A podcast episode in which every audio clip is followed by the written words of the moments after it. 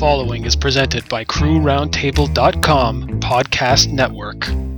Why do we normally avoid online discussions about politics and religion?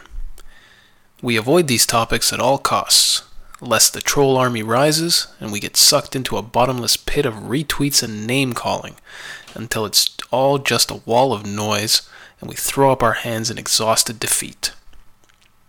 Disagreements, however, are a fact of life. The aversion towards discussing politics and religion online has taken over real life conversation as well. I don't agree with this position, and I ask you to think over this simple question. Would it surprise you to find out you are always right, and everyone who disagrees with you is always wrong? If you are a reasonable person, you know you don't have all the answers, and you recognize there is a discussion to be had. So, is there a good way to talk about politics and religion?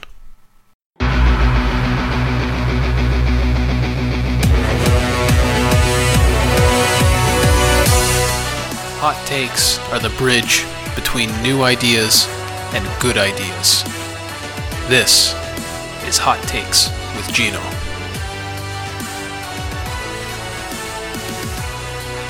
Welcome back, my friends, once again to the latest and greatest episode of Hot Takes with Gino, proudly presented by the Crew Roundtable Podcast Network.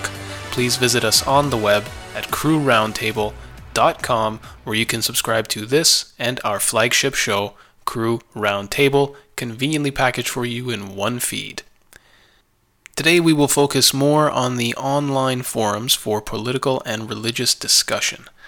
Face to face discussions are a much different beast, and most people, I believe, would never say the things they say on social media to someone in the flesh. Uh, that being said, what we discuss here today is good advice and could easily be applied to real world conversations.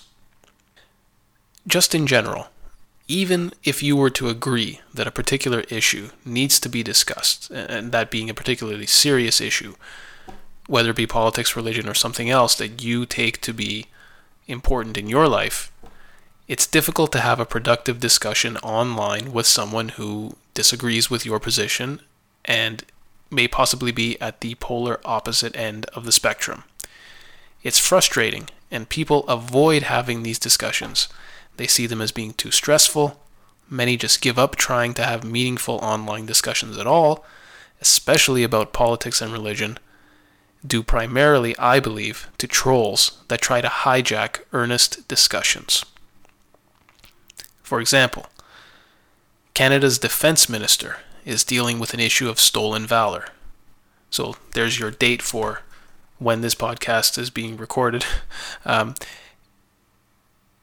the online comment sections on reporting that happens on this issue veer off into discussing hardwood lumber, carbon taxes, immigration, the Prime Minister's vacation destinations, Muslims, you name it, and the comments section will eventually find a way to introduce unrelated opinions to the issue being discussed.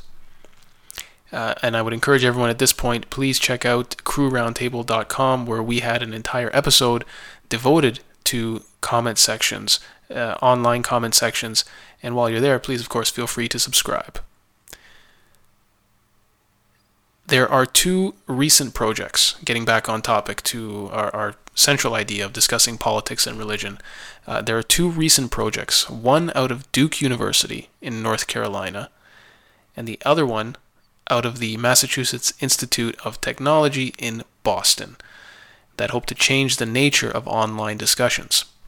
At the center of both studies is recognizing a trait called intellectual humility, which is a subset of general humility, a trait that facilitates one's search for knowledge. This refers both to one's awareness of the limits of their understanding and an openness to the idea of others. We're going to be discussing three uh, articles primarily here uh, in our show today. We're going to be primarily dealing with a a article from The Walrus, uh, which is entitled How Science Can Help Us Disagree. and then two articles from WashingtonPost.com. One is entitled The Most Compelling Reason to Never Talk Politics on Facebook, and the other is entitled How to Win a Facebook Argument According to Science. The Washington Post is double dipping a little bit, but that's okay. we we will uh, allow that today. Back to the studies uh, from Duke and MIT. Uh, the results from those studies have been carried out on hundreds of people and the data shows liberals and conservatives. So again, we're using the polls here from the United States where liberals are on the left and conservatives are on the right. Uh, liberals and conservatives did not vary significantly in their level of intellectual humility. That is to say, both, both extremes, and everyone along the spectrum who identifies as one of those two, both may be equally open minded or not. So there are hard heads and entrenched positions existing at all points on the political spectrum, not just on the extremes. This stands to reason, as everyone, as a human being with their own thoughts and experiences, will eventually reach a line that they cannot cross. Some of us just have very different lines. Everyone has some base ideas about the world and their place in it and whether those notions are right or wrong is secondary to acknowledging that they exist. And you, you yes, you might have some bedrock notions about the world that are incorrect. I relate back to our question that kicked off the discussion in the intro. And by you, of course, that's the royal you, where I include myself. And the royal you might not be a thing, but now I'm claiming it for the show you heard it first on Hot Takes with Gino.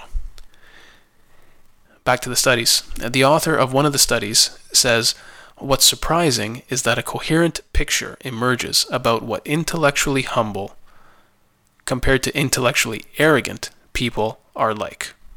His example, for instance, intellectually humble people consider evidence more fully, and those stereotypes about how liberals, again the US bias, about how liberals may be open minded compared to conservatives, we just didn't find that. And that's from the author of the studies. Further results from these studies seems to confirm, and this is the, at least in my personal opinion, this is the exciting and new part.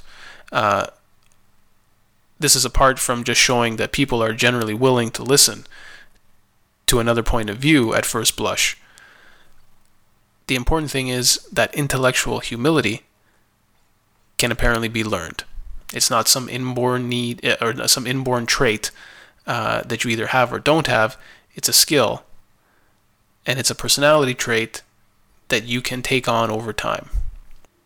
Looking at online discussions, we have a lot of personal uh, personal attacks that take place online and in person during debates. And these are fueled by intellectual arrogance.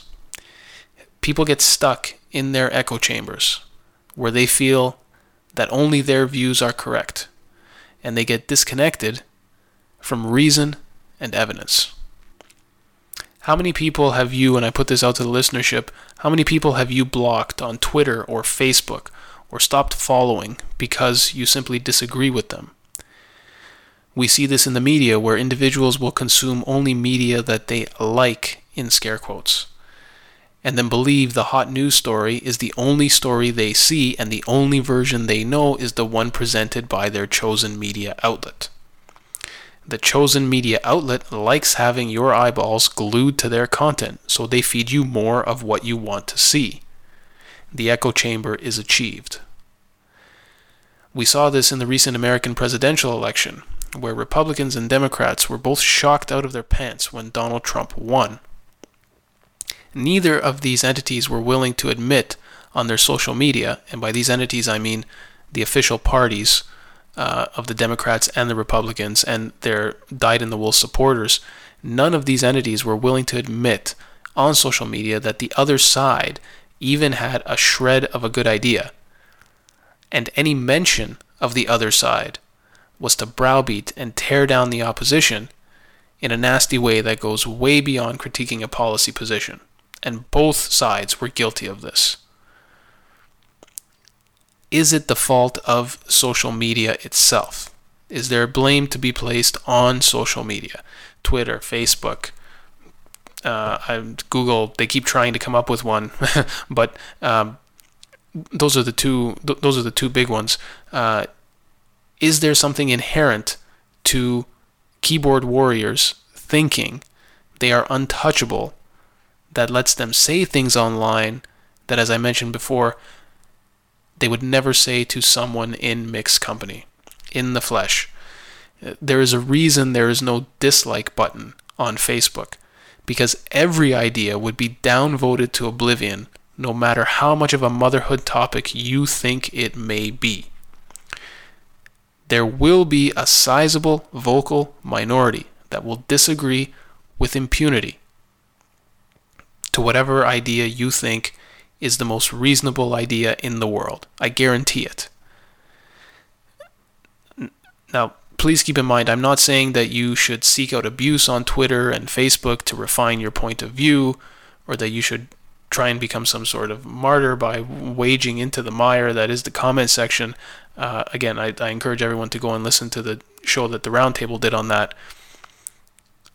That's not the point of this show. The point on the, the point of this show is that we need to break down and break out of that echo chamber. We need to interact at some point and at some level with people who don't think like you. Here's an exercise, and I encourage everyone to try it online. And please tell me how it goes. You can leave a comment on the website or you can reach us on Twitter at Crew Roundtable.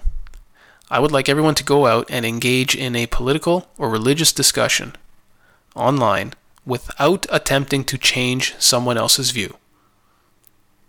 Just state your own point of view.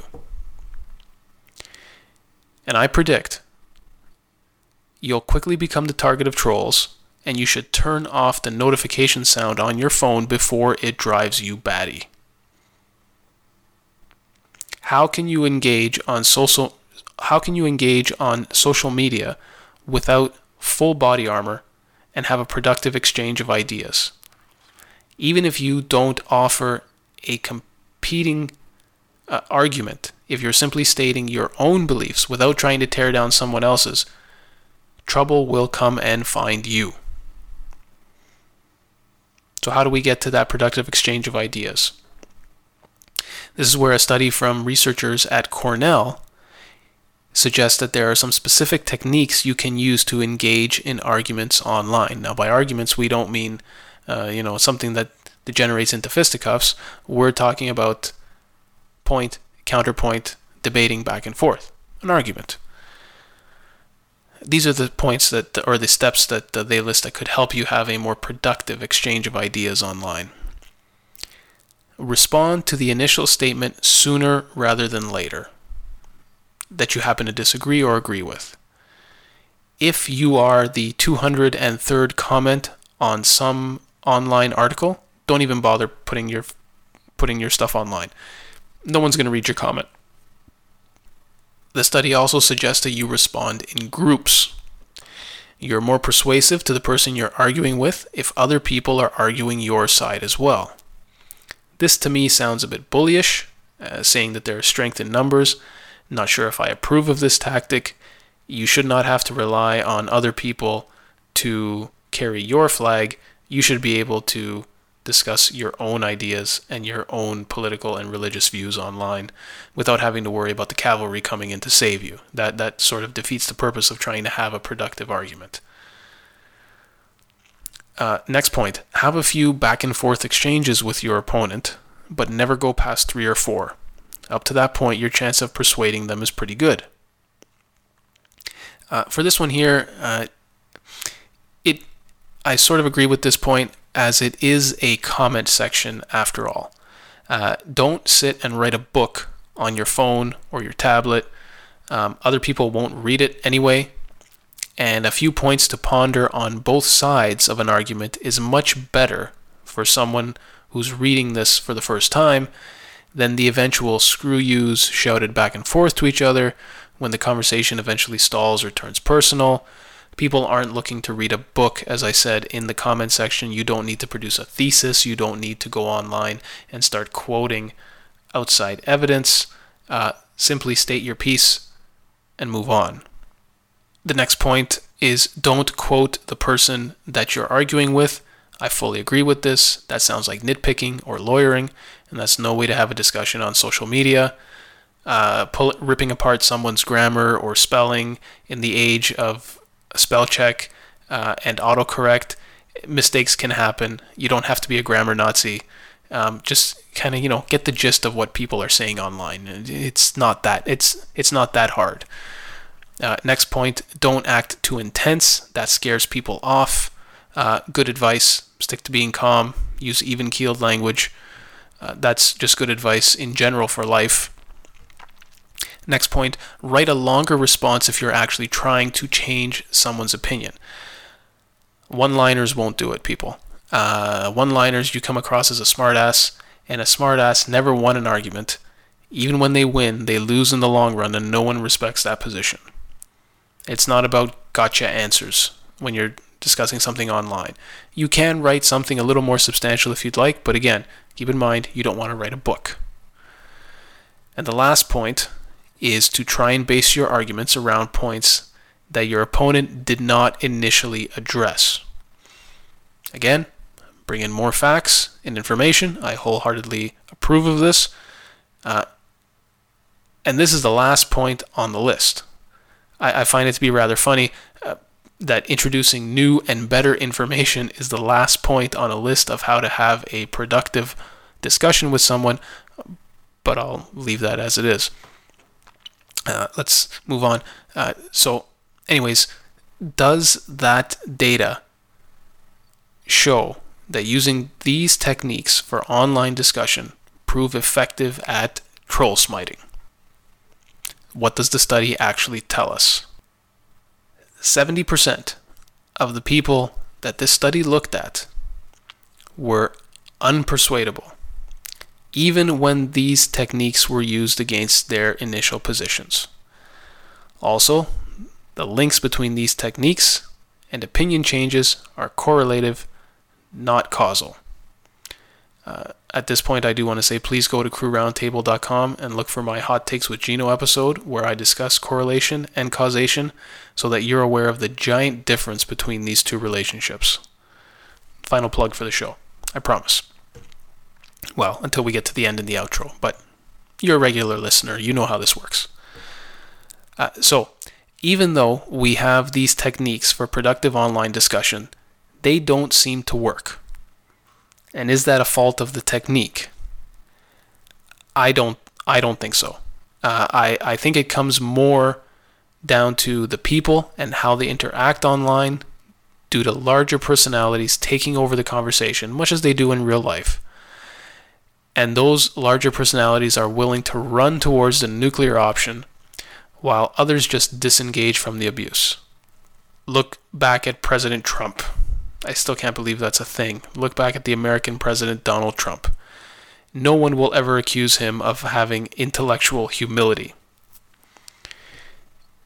Intellectual humility is a necessary condition for productive teamwork and leadership in general.